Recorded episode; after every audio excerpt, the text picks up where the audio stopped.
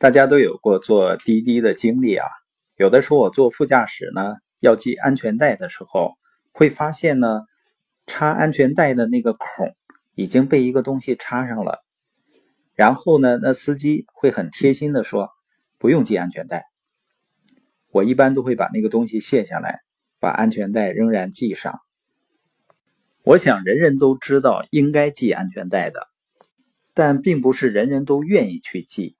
所以呢，很多人就不去系，包括小孩子坐安全座椅。我相信几乎所有的父母呢，都会给孩子买安全座椅。但呢，也有一些父母并没有把孩子放到安全座椅上，原因呢，极有可能是孩子不愿意坐那儿，因为不舒服嘛。仅仅是因为孩子不愿意坐，或者是他们哭闹，我们就允许他不坐在安全座椅里。我的那个孩子呢，每次坐车，他都会要求把他系上安全带。他不仅自己系上安全带，他还要管着我们，要看着我们也系上安全带。不是因为他天生就听话就乖，他也曾经反抗过，因为他觉得很不舒服啊。尤其小孩子天性好动，你让他一开始一动不动的困在安全带上，他一开始也哭闹。但是我们很坚持，因为这是应该做的。后来他发现反对无效，他也整不过我们，所以慢慢的也就适应了。那为什么要求我们也系上安全带呢？因为在国外打车的时候，你会发现有这样一个现象：出租车司机呢，他一定要等车上的人都系好安全带才会开车，包括坐在后面座椅的乘客也要系上安全带。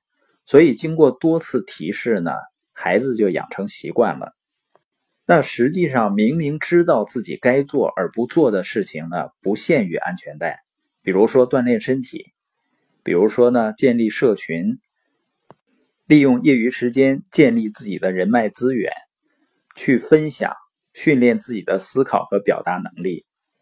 还比如说，我们要控制饮食，保持体重，有很多类似的事儿啊。我们明明知道自己必须做。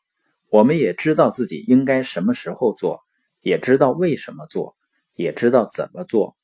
我们的理智、事实和经验都告诉我们要去做这些事儿。但非常奇妙的是呢，很多人并没有去做。那怎么解决呢？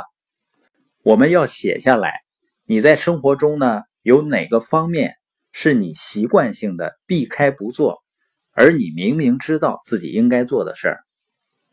然后问自己：我为什么不去做呢？在这里呢，要对自己诚实。比如锻炼身体，我们可能跟别人说我没有时间，实际上我们内心深处明白，时间根本不是问题。如果美国总统都有时间锻炼身体的话，任何人都能拿出来时间锻炼身体。或者换句话说，任何人都能够有足够的时间做你认为重要的事情。所以，诚实的回答，为什么不锻炼身体呢？是因为懒吗？还是因为想早点离开这个世界呢？还是因为自己的时间优先顺序安排的不对？还是因为习惯不好？